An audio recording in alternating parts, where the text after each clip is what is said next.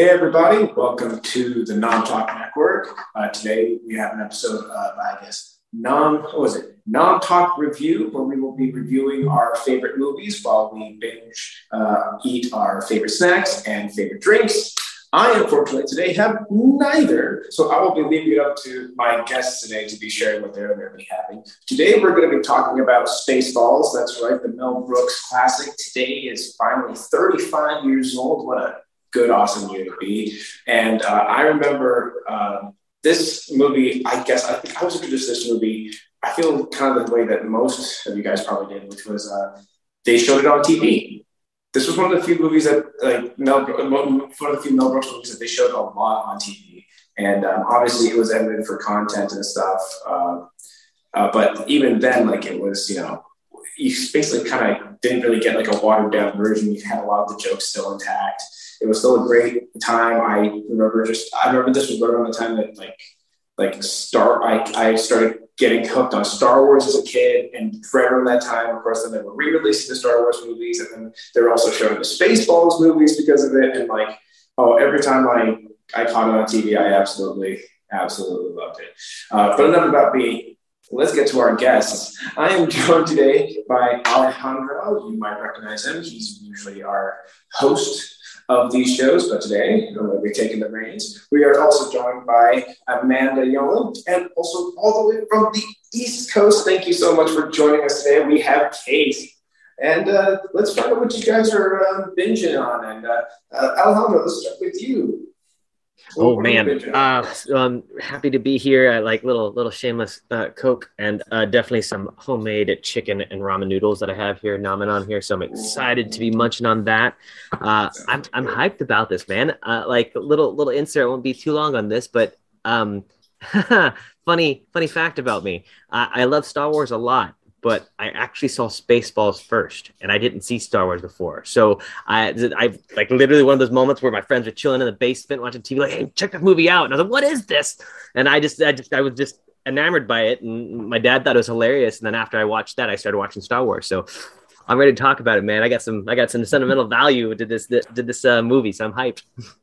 Awesome, awesome. Cait, what about you? What are you sharing with us? What are you uh, uh, munching on today or drinking? Okay, so um, I hit the Asian market before uh, coming here today. So um, got mochi. I got these uh, cookies. Um, I have some Cheetos, and I also have some uh, local ciders. Oh, nice. Mm-hmm. Very nice. I am like, actually jealous of all of the things. I'm you are winning so far right now as far I'm as jealous. Amanda, how about you? Uh, I'm a little sick, so I am nomming on cough drops and tea. oh no! Well, maybe you know, maybe this is a shout out we can get for uh, lozenges or you know, your favorite lozenge. Shout those out. All right. Well, thanks so much for joining us, uh, all of you. Thank you so much for uh, being here, and also for you, for those of you who are in the chat, joining us uh, live. Thank you so much for joining us. We really appreciate it. Um, but yeah, let's get on with this. Uh, let's put this uh, Nom Talk review. So I'm going to give this a rating. So before we go on, we give this usually a rating of popcorn. It's usually uh, you know on any number of popcorns, but usually out of five. Five buckets of popcorn to determine how we feel about the movie. Five being the highest, one being the lowest, sometimes even zero being the lowest. Um, so I'm going to go around the circle and um, I'll start off ahead by saying that I will give this movie a solid, you know, a four out of five as far as, you know, comedy movies goes. You know, I will give it a four out of five. I, I think it's, you know, I was, it caught me at a very young and impressionable age.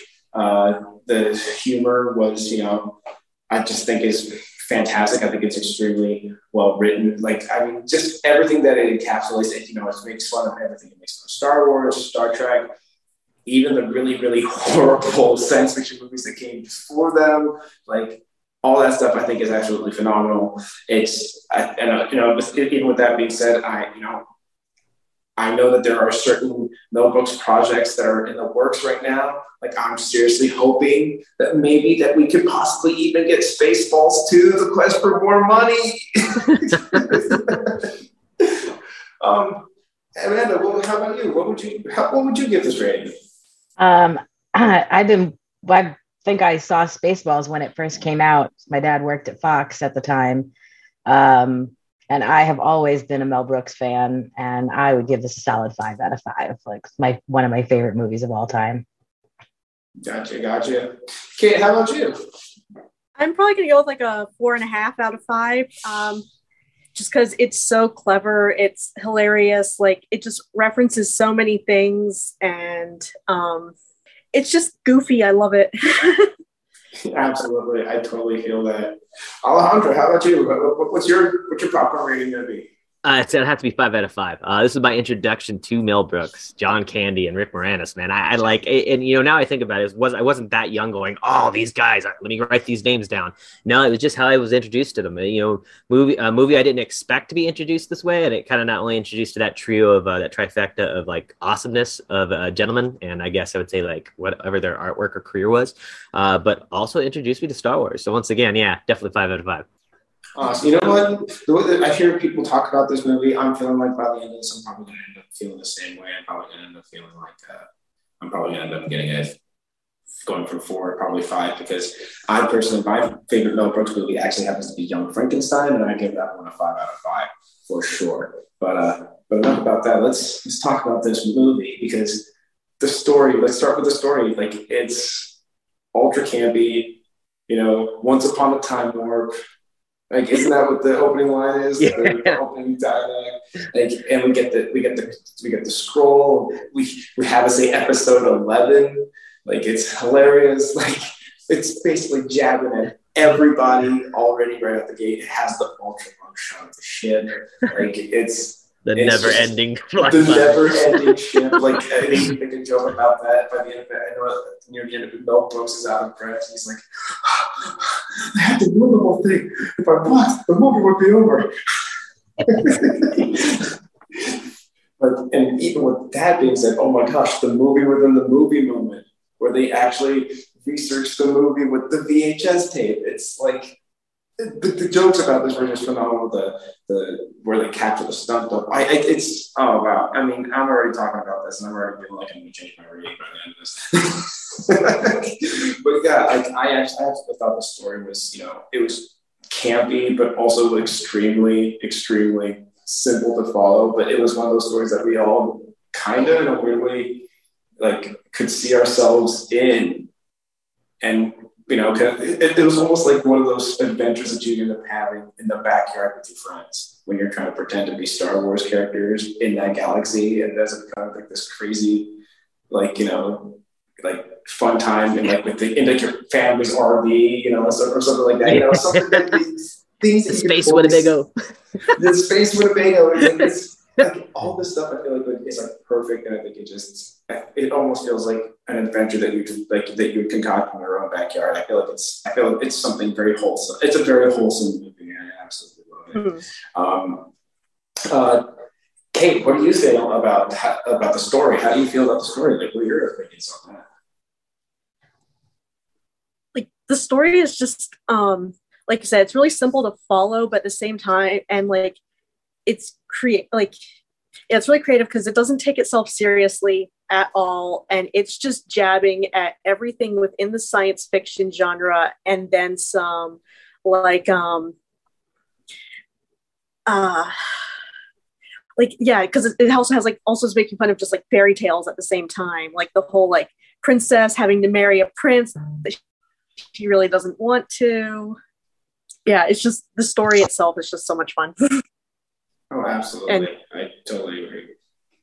So my mom is actually watching this right now, and I just got a text from her because I mentioned that my dad worked for Fox. My mom went, "Your mother launched the home video." oh. so I guess yeah, my parents worked in entertainment, so my mom uh, was so in cool. PR. So yeah, that's awesome. That is actually really cool. So that means she helped put that VHS tape in the movie. No, I'm kidding. I know she did. oh, that I was also I do I do appreciate that it has like the whole movie within a movie aspect that um they're just actively watching their own movie as it's happening and um they're completely aware of it at the same time. Well, absolutely. I, I kind of in a weird way, it kind of, you know, like it actually in a weird way, kind of predicted what ended up happening with video on demand with movies. Like, mm-hmm. The movie is out at, at home before it's even left theaters. Before it's even in the theaters, it's at home. It's like it's kind of weird how I kind of predicted that in a weird and, way. Oh, and then just like the whole like movie within a movie almost makes it immersive. Oh yeah. Like you're sure. in there with them. It's it's like it's kind of hard to just the level of that really get movies. Absolutely. No, I totally feel that. Um, Amanda, how do you feel about that story? The Spaceballs story, chapter 11. How do you feel? I mean, it's, you know, it's it's everything Mel Brooks is. This was not his first parody film. Um, and when he decided he was going to make this movie, he realized that he hadn't yet parodied space. Um, obviously, he did westerns with Blazing Saddle. He did horror with Young Frankenstein. He made a movie called Silent Movie. And then with the explosion of Star Wars, uh, because this came out in 1987, it was it was kind of the the thing to do. Interestingly enough, Brooks foreshadowed this movie at the end of History of the World Part One, which came out in 1981, uh, with the ending joke of the movie saying that the sequel would be titled Jews in Space, which in fact it was.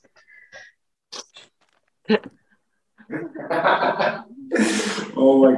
Oh, that man is a comedic genius. Genius! Like my gosh! Like absolutely! Like one hundred percent. Like there's like there's absolutely no denying that the impact that he's had on the on the genre as a whole. Alejandro, how do you feel about the uh, the story of Spaceballs? Uh, it's, it's, it's amazing, uh, and ironically, it foreshadows a lot of things in the uh, sci-fi culture. I mean, if you think about it, the uh, couple jokes. Amanda, you just reminded me of a joke that goes on, you know, saying uh, the Jewish space odyssey in a sense. But he, uh, they mentioned um, in regards to when they're in the Winnebago, it's Barf and and his cohort there, and he's like, you know, I'm I'm a Jewish prince, and they all look at each other and look at the camera. He's like, that's funny you don't look Jewish.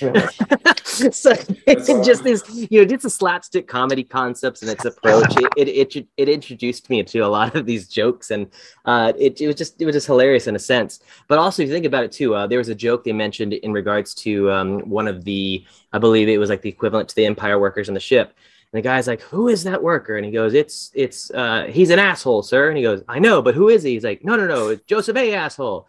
And he's like, "Oh, he goes, How many assholes do we have working for us? And everybody raises their hands, like, Oh, we're, ass- we're all assholes. And to me, that kind of reflects to me is like, like the Clone Wars, like everybody was a clone.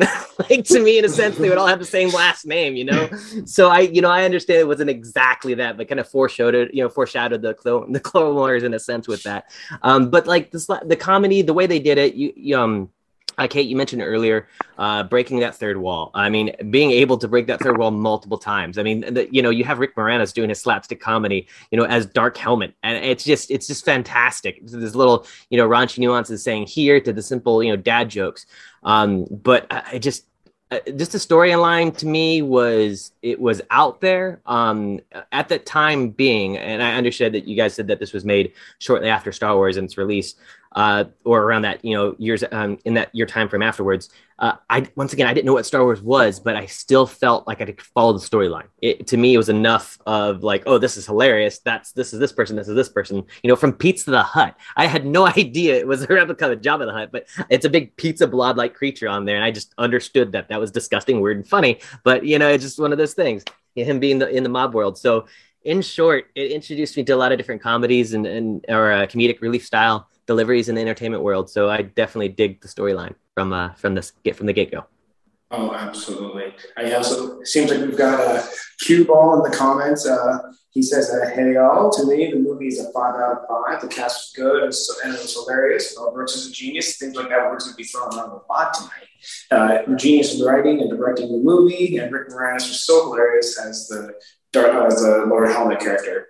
Uh, we've also got PR Jane. I need more Spaceballs.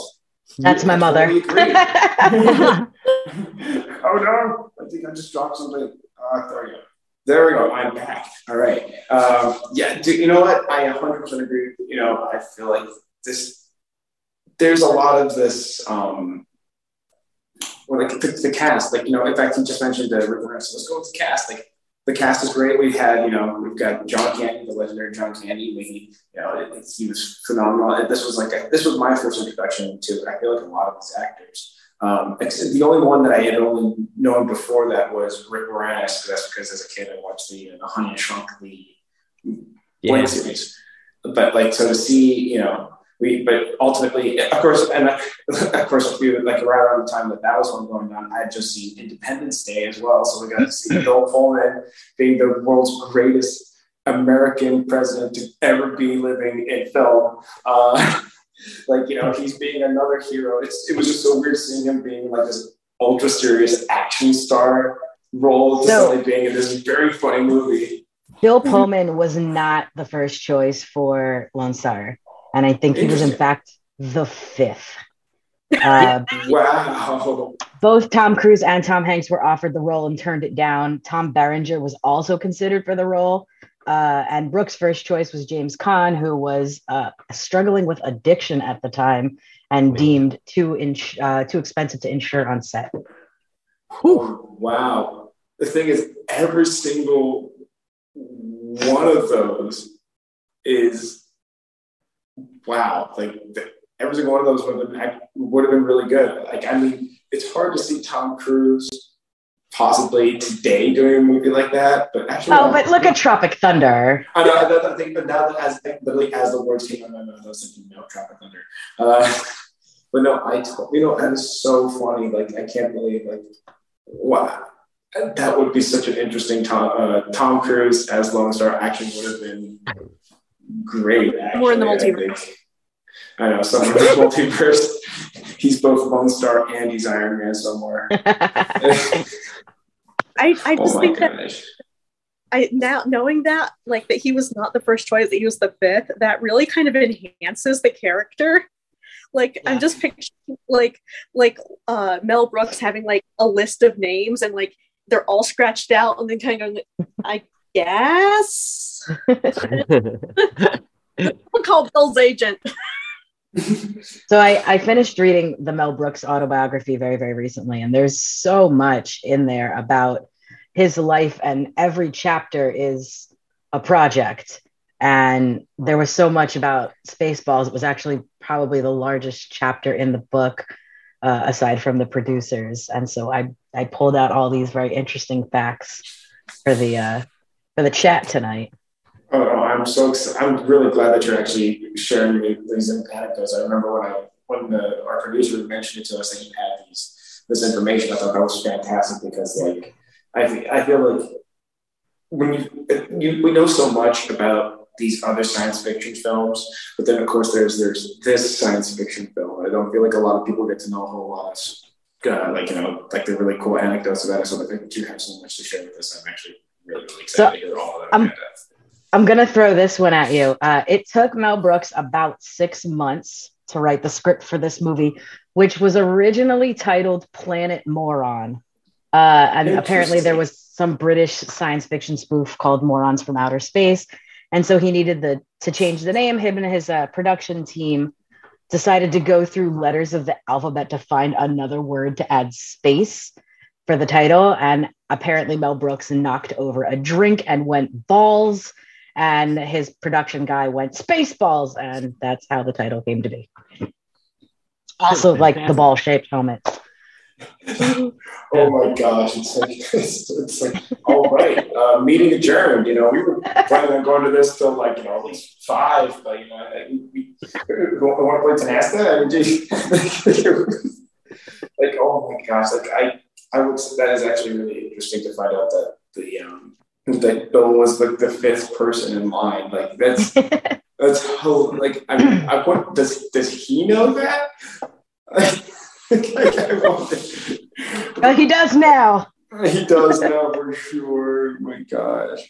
Oh my god. Uh, Here's a really uh, interesting uh, a- anecdote. Uh, so you guys know who R.L. Stine is? Yes. Writer of Go- of uh, Goosebumps. So there's actually a novelization of the movie written by R.L. Stine under the name Jovial Bob Stine. Um, and some of the facts that weren't in the movie that were in the story is the name of the dinks. They were Rinky Dink, Blinky Dink, Stinky Dink, Pinky Dink, Finky Dink, and Winky Dink. Um, R.L. Stine also contributed to uh, an interaction between Barf and Yogurt at the Desert Temple. Barf asks Yogurt if he was the leader of the Red Eye Knights and the possessor of the Force. Yogurt replies that it wasn't him, but Alec Guinness, otherwise known as Obi Wan Kenobi. Ah, gnarly. oh my god! Like that's so cool. I, I, was just I was just looking at. We find out uh, the cue ball was a was a T mentions that I just I just had it in front of me, and here we go. He uh, uh, uh, PR Jane actually, uh, actually, your mom actually mentioned that uh, Ronny Graham was the priest, and uh, is it uh, JMJ uh, Bullock is the prince, the one that keeps falling asleep? I think that's actually hilarious. By the way, Prince Valium. Prince Valium, yes. Come on. And we also have Cue Ball talking about how his favorite moment was when they talk about the uh, the big combs in the sand. Uh, we can't see shit. that was a that was a great. That was like a shameless plug by the company as well. They were sponsored. They come yeah. Ace. They were like, we're down. I mean, the advertisement of like things in here was like no joke. Sure, okay. Uh, you know, I, also, I think it's also hilarious that the Spaceballs, the coloring book, is actually a Transformers coloring book. Like now with Blu-ray, you can totally see that it's Optimus Prime on that cover. hey, those were legitimate yeah. bed sheets, though. Uh, the Spaceball bed sheets uh, that the president was doing a little shimmy shimmy in. Yeah, those were those were legitimate. I would say though, if they actually released all of those items, the Spaceballs and the blanks, go buy them. they would right. sell. Producer so Steph this, would kill me, but I'd buy him. this actually brings me to another story. Oh. Uh, so Mel Brooks actually went to George Lucas to get approval to make this film, and George Lucas was currently working on Howard the Duck. Uh, he apparently liked the jokey nature of the film so much that he gave Mel Brooks permission to parody any and all things related to Star Wars with one condition. The fair use agreement uh, basically said that no merchandise of any kind could be made of the film. And to date, none has. So the Damn. underlying joke of Yogurt's merchandising empire exaggerates, you know, that uh, it's also the reason we're never going to get Spaceballs, the flamethrower. Oh my gosh. I actually, that is actually crazy. And he does say, though, like, that, you know, every all the movie is in very, the movie, everyone knows that the movie really makes money in merchandising. And that's actually 100% true. Like, and it's weird that you say that George Lucas didn't have that agreement because George Lucas actually, like, actually, when he made an agreement with the studios to make Star Wars, he said, if I can have all the rights and control every aspect of the toys and the merchandise that gets made for Star Wars, you guys can keep all the basically essentially like majority of like the rights i think. Yeah george lucas basically invented merchandising because that really yeah. wasn't anything that had ever been done before. Yeah. Yeah, like um, he, he, yeah. It's insane what he did with that. Like he so much money for that. Um, it's interesting though because um, he also brooks also went to uh, ilm or industrial light magic and booked uh, about $5 million worth of post production work in order to kind of continue the relationship between um, him and George Lucas. So, Industrial Light Magic constructed the puppet chest burster from the film. They supplied the escape pod launch sequence clip, as it was actually an unused clip from Star Wars. Uh, another another really? effect. Mm-hmm. Uh, another effect unit was used for the film as well, Apogee Inc., which was headed by John Dykstra and split from ILM in 1978 when Lucasfilm moved to a different portion uh, portion of the U.S. So Spaceballs was the first time that the Star Wars special effects crew actually got to reunite on a movie project. That's cool. That's that is actually really cool. Like, and also, it, I gosh, you actually the chest burst you just reminded me how John Hurt comes back to reprise his role. Oh no, not again. so, so, this oh, is kind of back God. like the merchandising, but one of the things I saw recently, and obviously this is not official merch, but it still made me laugh, is um, a friend of mine has Spaceballs, the face mask. I've seen those. Nice. Not official merchandise, though. not official. It's not official. Not a, obviously, one more. Uh, some, one yeah. more Star Wars tie-in uh, is there's an actual spaceship cameo. If you look at the exterior shot of the diner, there is in fact a Millennium Falcon sitting parked outside. How did I not see that? I, am gonna have to go back and watch. Yeah, that was actually one of the first things I, I, I remember. Even on the TV broadcast versions of it, even when it's not in the widescreen, they still somehow are able to keep a portion of that Millennium Falcon in the shot. And I remember as a kid, I was like, "Oh, that's Star Wars shot." I remember and wondering if we would actually see like Han and Chewie like just in passing. Like I, I remember eating like, in the diner. with, with that, the bag. like breaking the rules. See, technically, they foreshadowed, you know, Fox Studios and Disney Studios collaborating in one thing, you know, aliens and Star Wars. Look at that! I'm telling this show, this show is just a, this movie's just a fortune teller. yeah, I mean, Disney did acquire Fox, didn't they? Exactly. That's what I'm saying. You know, oh, hint, hint, okay, everything. Yeah. so like, I thought they bought thousand percent Disney cooking ID like Infinity Stones. Oh, absolutely! Like for sure. I like, and Dis- Disney has kind of I mean, essentially like just taking control of everyone. They're, they're basically the, the, they are real life spaceballs. You know, they're just taking everything, you know, taking it for their own. see, now I want to see a baby yogurt, you know, instead of a baby Yoda. Maybe we can have like a, maybe we can branch off, like to break an agreement. It's a different story now, you know? So. and, the, and the Mandalorian is just a guy with a bucket on his head. He just yes. can't. He, he, it, it, the, his whole story is that he he keeps he says that the real reason why he can't take off the helmet is because I have create I have a vow to never show my face. But no, what it is is that the I've got a horrible mustache. the, the, the, kid, no, he, as a kid he put on the bucket, but as he grew older, his skull just grew into the bucket. bucket. so now he's just stuck in the bucket. we gotta get we gotta get them to make something. We gotta we gotta make something. And like, can we please be part of this universe? it's funny oh enough. My God. Oh God, can you imagine this? I mean, I feel like I've been like I said. If, now we know if, if we ever see somebody that has a story like that come out, we know who started the first. It originated here. Okay, yes. we came up with that first. Started from the By the way, so obviously Mel Brooks played two roles in that yes. movie. Oh, Do you know why President Skroob's name is President Skroob? It's Brooks backwards. Son of I. That's so simple, but that that's great. That's great. he also apparently got um Skroob is Brooks backwards.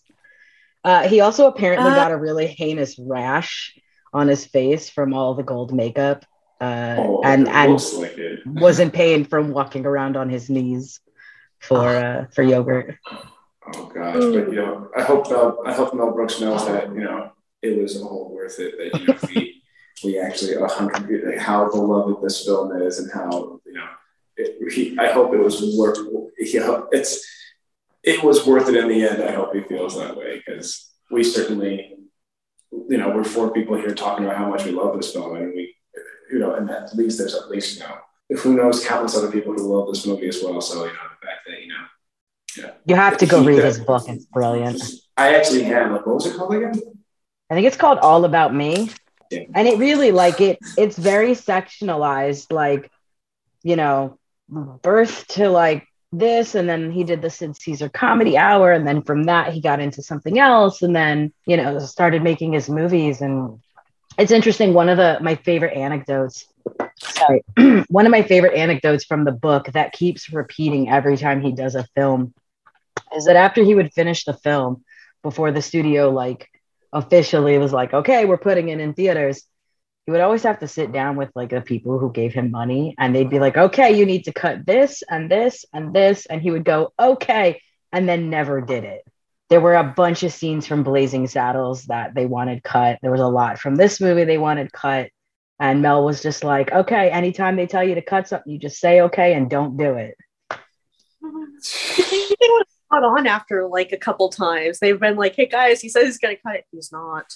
You know, when when money rolls in after the fact, like they don't really come back at you for those things. That's true. This was actually his most expensive movie. Oh, uh, I believe that this one cost yeah. something like 25 million to make, which 30, you know, uh, 30, Yeah, yeah. It's nuts. And that's like, and that's like equivalent today of what? I mean, like that's close to like just a little what's like a hundred or so mil now, equivalent to what you know how much money you need to do and the production value and so forth. But that's insane. Yeah, I mean the man holds records for sure. Uh, the producers, by the way, on Broadway, is to date the highest awarded show ever.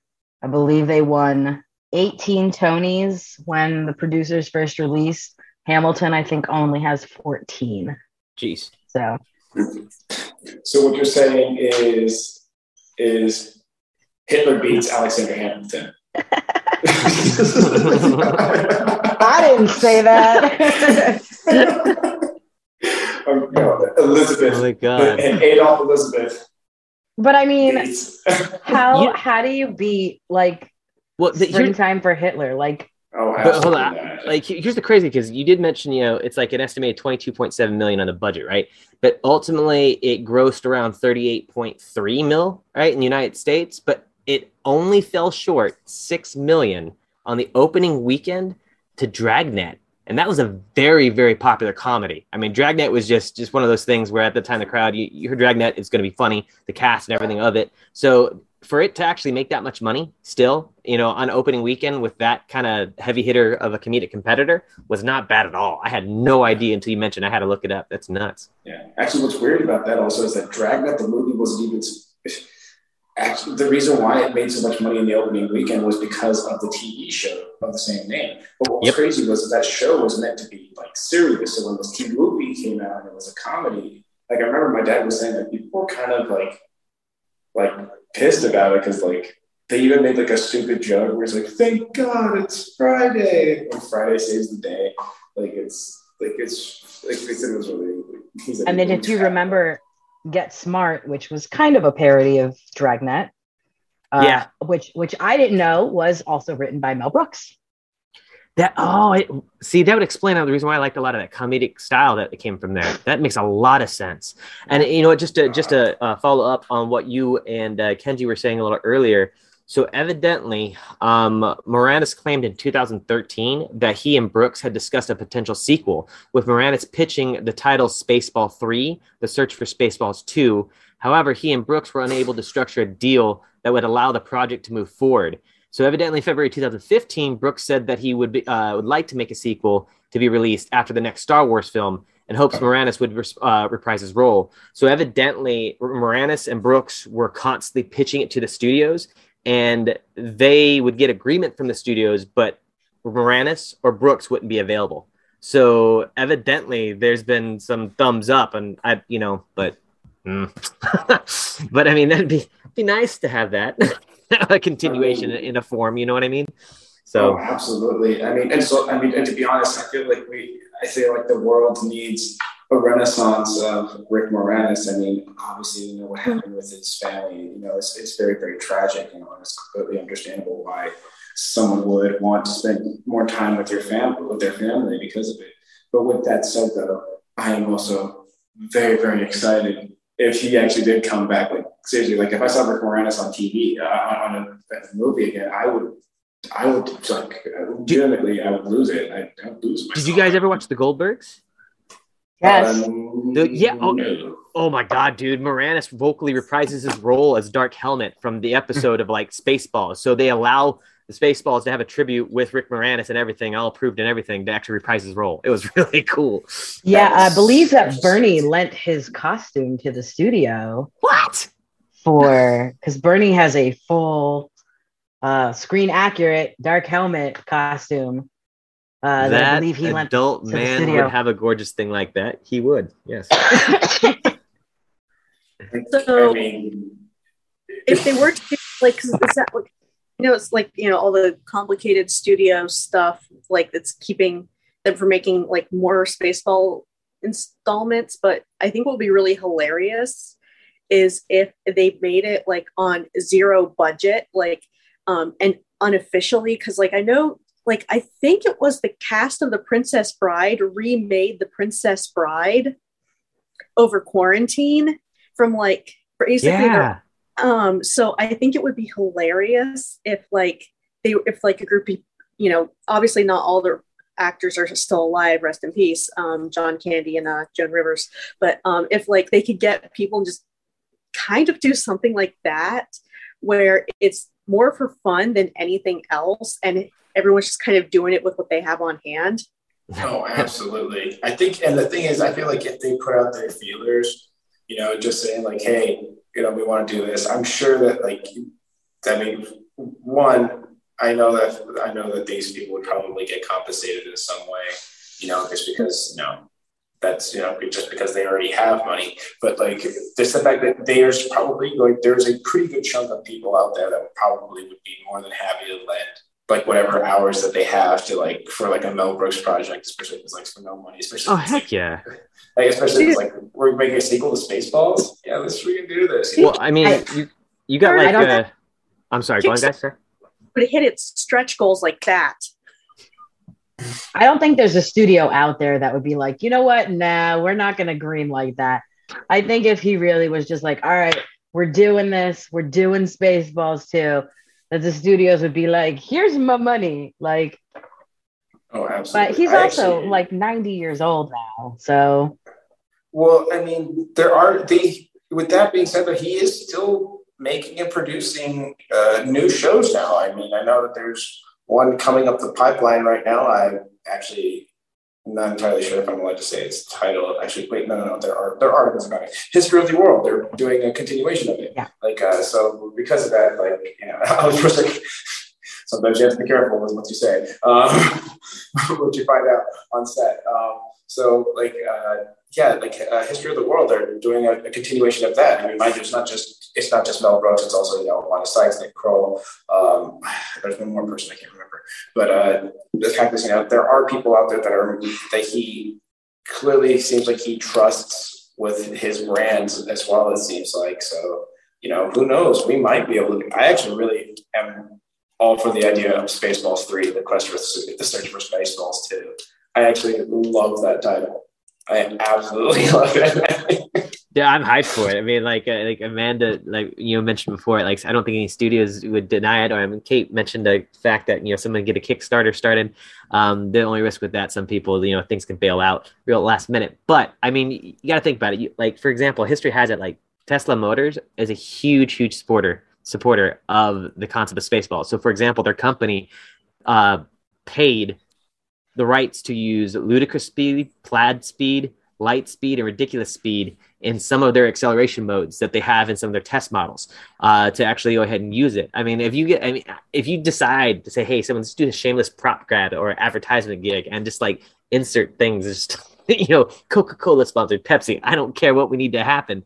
Let it happen because I mean that was kind of part of the of the cheesiness of uh, Spaceballs in the first place with Ace advertisement and Doritos advertisement and Micro Machines.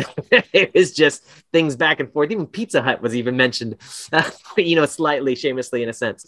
So I mean, I mean, I'm, I'm Mel has a Mel has a relationship with Disney too, so I can't, you know. He was in Toy Story 4. Did you know that? Both him and his best friend Carl Reiner voiced two characters in Toy Story 2. Mel's character's name was Melephant Brooks, and Carl Reiner's character was Carl Rhinoceros. That's great. Oh, wow. wow. Now I have but, to, this is in Toy Story 4, you said? I believe so, yeah. Um, yeah. But yeah, I mean, like, there's a relationship in existence. I think it's just a matter of you know, him having to sit down and write a script. Yeah. No, I totally get that. I mean, I mean, I mean, I, I understand. You know, it's it gets harder as you know, as time takes its toll on you. So ninety five. Sure, yeah. Mm-hmm. Honestly, like after Carl Reiner died, I, you know, I don't know if you watched any of um, uh, what the hell is his name? Um, Seinfeld had that show on Netflix where it was like in cars drinking coffee and comedy or something. Um, and so at one point he went and sat down with Mel Brooks and Carl Reiner, who are, you know, have been best friends for 60 years or some shit. So I really didn't think that after Carl Reiner died that Mel was going to last too much longer, um, especially after losing his wife. Mm-hmm. Uh, but yeah, he's 95 and kicking, man. That's crazy. And he lost his wife early in like 2000, early aughts, didn't he? Mel Brooks. Uh, she died. Uh, well, he was married to Anne Bancroft until she died, I believe, in 2005. Yeah, yeah. From 60, 1964 to 2005. Yeah, that's that's a very. And I, I, I remember that when it happened. I was. I, very, and then, I remember being sad. and then you know his son Max Brooks is the one that wrote Zombie Survival Guide. I didn't realize yeah. that, was like, that they were related.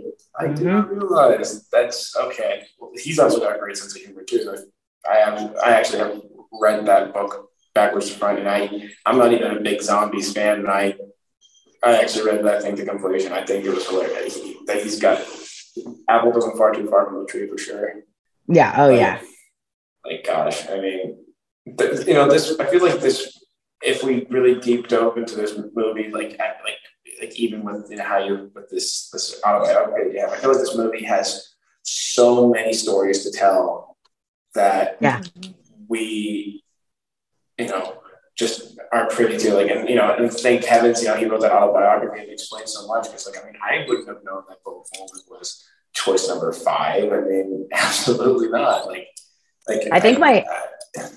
My favorite story from the entire book was uh, I believe it was 2018 or 19. Mel Brooks was uh, given the Kennedy Center honor, and he actually turned it down. It would have been Bush, but then he was offered it a year later when Obama was in office, and he gladly accepted. And so there's this great picture in the um, in the book where he and his whole family have gone to the White House and met Barack Obama and his family. And the caption under the picture is, Man, I never realized how short the Brookses were. because apparently Obamas were like above. That is way too funny. Oh my gosh. Like, my goodness gracious, gracious. Fantastic. Like, it's, I mean, I, that's going to be somebody that's going to be greatly missed when he finally goes as well. I mean, I don't know, like it's you know, I, you know, I feel like you know everybody has that time that comes, you know, but like I'm really hoping we get to have Mel Brooks here as long as possible. You know, like it, seems like he's just like even like the little like videos that you see of him. Like I think was comedians and comedians and cars and coffee. Uh, Seinfeld uh, visits Mel Brooks at his own place, and he's just absolutely delightful, you know, just hearing him talk and listen to him. It's, it's just, he just seems like such a joyous and nice man. I'm really hoping that, that I'm just really hoping that thing that we get to have him for as long as possible. He's, you know, he's he's given us Young Frankenstein. We, we still need more music. We need movie versions of your uh, musical versions of your movie still, Mel. Like we, we, we need Spaceballs the musical. Like, Oh my god, could you imagine? I mean, they, I don't know if you saw it, they just announced Back to the Future, the musical. So, yeah. like, I mean, any, at this point, anything is possible, okay? Like, could you imagine there being like an asshole song in it, like the Spaceballs, the musical? Like, they're all like up and dancing and singing about being an asshole. Like, that's what just came into my head. But you know that uh, Mel Brooks is going to have a dance, kind of like the bottle dance from Fiddler on the Roof, though, because that's something. I feel like that's where I mean, that, put in like the very, the very those kinds of jokes is where he would put it. I, I, mean, it, it, makes sense with the musical if you think about it. I mean, deliberately, the plot is like deliberately, you know, advocates like fairy tales the whole time with like Prince and Planet Druidia. So, I mean, you have so many things that you can like if you want to like I'd say follow each planet or go in depth little you know sing song variants you got so many references you can make to space fairy tales that would be an excellent actually, in the first you know, place you you mentioned as actually you're perfectly right like it's and even that reveal at the very end that lone star is actually you know a prince that's that was left in front of a monastery so that he could be he could be saved and stuff like that like you know like all that like that would actually you're absolutely right that would that ties right into like like that's like some wicked like frozen shit that you know that, that people would eat up. the other no joke. Awesome about like Spaceballs the musical is that like I'm not sure if anyone here has ever seen Something Rotten or even Shrek the musical, how it just constantly is ripping on other musicals, but they could be totally doing that. Like I I would just love to have them like see them do like an entire rap number um kind of following the popularity of Hamilton. Oh, for sure. Honestly, it doesn't even need to be Spaceballs the musical. It just needs to be Mel Brooks the musical. Mel Brooks the musical. It's just I want to see a musical of Blazing Saddles though. Like, oh, absolutely for sure. Like, I, like I'm saying, all of his movies, all of his movies lend perfectly for move for musicals. We we need those. Um, all, it seems like we have a KD in LA. Uh, what's up, Dad? Thanks so much for tuning in. Uh, my dad says, uh, "I'm merged with the producers, and you've got a winning show. Springtime for Vader. You know what? That actually works. I mean, Vader is a German name. I mean, it totally works. oh it's totally my make it happen. I mean, on, I would be more than happy to see that entire thing happening. Like, come on, like, think about it. Like, we, I, this springtime. Uh, it, now that we're talking about it, I feel like it's actually like it's like no, no, no. Well, let's actually break down Spaceballs the musical. Mm-hmm. like, like it would work so well. Like, it actually would work tremendously well. Like.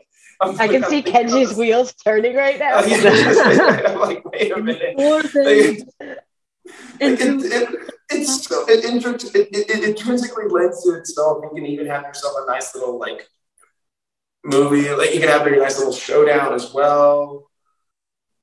Like oh my god, like it would. It, it, it, it's, it would actually work so. It would really, really work. I think it would be.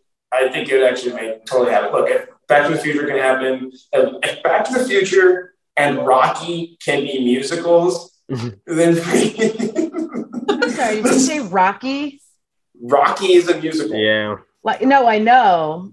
I thought you were saying you wanted another one, and I was like, oh, No. why? Rocky Seven. Rocky Seven. You know- Drago wins. I will say there's some things that do not need to be made into musicals. My mom and I went to see Big Fish, the musical. Like, I it was the dumbest thing I've ever seen in my life. No way. like, That's why? sad. why would you ruin a perfectly good movie? That's actually really unfortunate to hear that that movie did so that that, that I musical was- did so badly. I was devastated because it's another one of my like favorite movies. There's a very core, you know, there's like an essential message in that movie and everything. Like none of the songs made sense, none of the sets made sense. Like I had no idea. I could not, for the life of me, remember a single song, single line from the entire show if I had to like try and recall anything, other than it was just not good. I mean, and now I just thought about it as far as production scale goes, like we can make it ultra big. We can have one big number, and then like the following, like basically almost like Spider-Man and Turn Off the Dark, like levels of like production value, and then the, the, the next scene there is like nothing. There's, But without all the problems. it's like it's like it's like what, what happened? What happened to all the sets? We used we spent all the money. What do you mean we spent all the money? You, did you not see that finale we just had? We spent Amazing. all the money. like, I think that would be great. Like, oh, Brilliant. Wow. This- Brilliant. this- please stay alive a little bit more. Please stay alive, Mel Brooks. We need Spaceballs the musical. We need Blazing Saddles the musical. Like even that one also. Like I mean, people love Western musicals. right? Silent movie, the musical. so so so like I, I'm oh, like I'm thinking just like after they're like we ran out of money and then like the next scene they have something like where did all this come from? Oh, we found it in the back. If someone's not using it, and like it can be stuff that is from a from like a like in like a musical that just very like famously failed, like Spider-Man Turn Off the Dark. Oh, like- like we just used we, we just used all these leftover props and shit. Oh, somebody You kickstarted us. Here's money. Someone was very generous to get rid of all these props. and he even had somebody comes up in a spandex suit. Uh, Mel, if you're watching, we're writing it for you. You're really, we're literally writing this musical for you now. Um, Take notes, take notes. Oh my gosh, like abs like you know what? Like I will say I originally started this review process with a four out of five because you know I I just just because I prefer I I list Spaceballs second to Young Frankenstein. And Young Frankenstein is like the perfect five out of five. But you know, just talking about all this with you guys, you know what? It's reignited that love that I have for this thing. You know, I, I am gonna have to put it back up to five. It's a, it's a five. It's a five out of five movie. Although you, you know, may change your mind again when you read the book because there's a lot in there about Young Frankenstein. I'll still make it. I mean, it's. I mean, I'm just saying it's earned that five now. I mean, oh. Young Frankenstein's still going to be a five, and probably, you know, I'm still going to put. I. It doesn't matter. I'm still put Young Frankenstein to uh, above Spaceballs. But even with that said, though, I mean, I, you know, I, I, even if I read that book and I find out that there's so much more about it, it's it's it's okay. It earned that five. It earned that A. It, it, like an, I, a. It, Mel Brooks going to act like a, a, proud Asian mom right now. It, it earned that A. You know, it, it got an A. yeah, it's it's a really like it's really interesting. You know, I read memoirs constantly, and sometimes you can tell that they're kind of like ghost written, and it was like written out of an interview, but like Mel Brooks very obviously sat down at his typewriter because I'm assuming you know he's 95, he's not really using a computer, um, and and literally typed this out himself and and just you know at 95 if you don't write it down you're going to lose it i guess. But you know i mean just the stories and like how one project lended into like led into another project and how he got the cast and how he picked the people that he worked with. It's fascinating. Gosh i mean he essentially i mean i would actually love to hear about his relationship with gene wilder as well because like i mean he was basically in every movie that he did. So like it's in there. yeah, I mean, I bet I'm sure. Gosh, well, you know what? I. How does everybody else feel? Like I'm, everyone was basically already seeing five out of five anyway. So your opinions didn't change, except they got unless it got worse for some reason. I think oh, Talk's gonna need to start a book review now. Oh gosh. Mel Brooks will be the first one. My mom apparently commented uh, because it just popped up from Stephanie, and she said, "Stop insulting old people."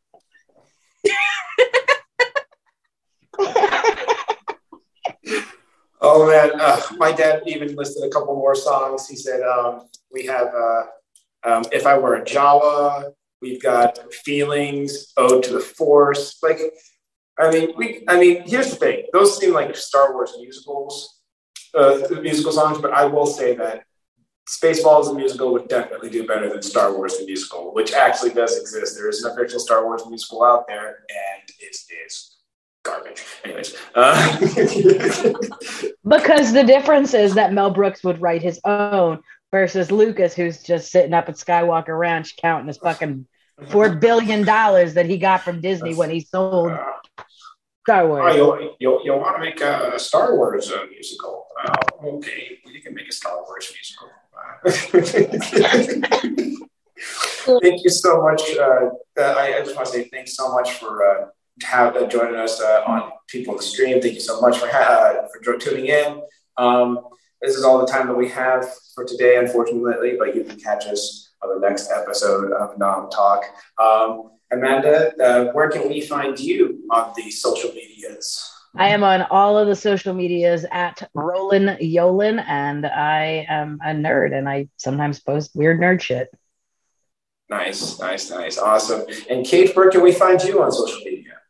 Uh, I mostly use Instagram. My personal one is Little Gummy Fish, and then my uh, art page is katedl.art. So awesome, that's awesome. And linked to other stuff from there. Awesome. And Alejandro, where can we find you? Uh, I have an Instagram uh, entertainment page for content daily. It's going to be I A M C O W I E. I am Cowie. Uh, I post daily content, shenanigans, and all sorts of stuff. Awesome. Awesome. And I am the Kenjinator. You can find me on Instagram at Kenjinator, TikTok as well. You can find me on Twitch at the Kenjinator. So much the other one. Uh, and uh, and also on Sundays uh, at usually at 3 p.m. Pacific Standard Time. I am with along with my father, who was in the chat with me at KD in LA. He is a DM for a Dungeons and Dragons uh, campaign that I'm a part of. He's very, very good. Uh, he's a great DM. Uh, we're going to different kinds of adventures. And I basically play a Witcher. It's a warlock sort of thing. It's an Eldritch. No, I play an Eldritch Knight. That's what I play. Uh, basically playing him as the Witcher. Tune in and join us on Sundays. Uh, with that being said, I am Kenji. Thank you so much for joining us on Nom Talk Network, and we will see you on the next one. Laters. May the Schwartz be with you.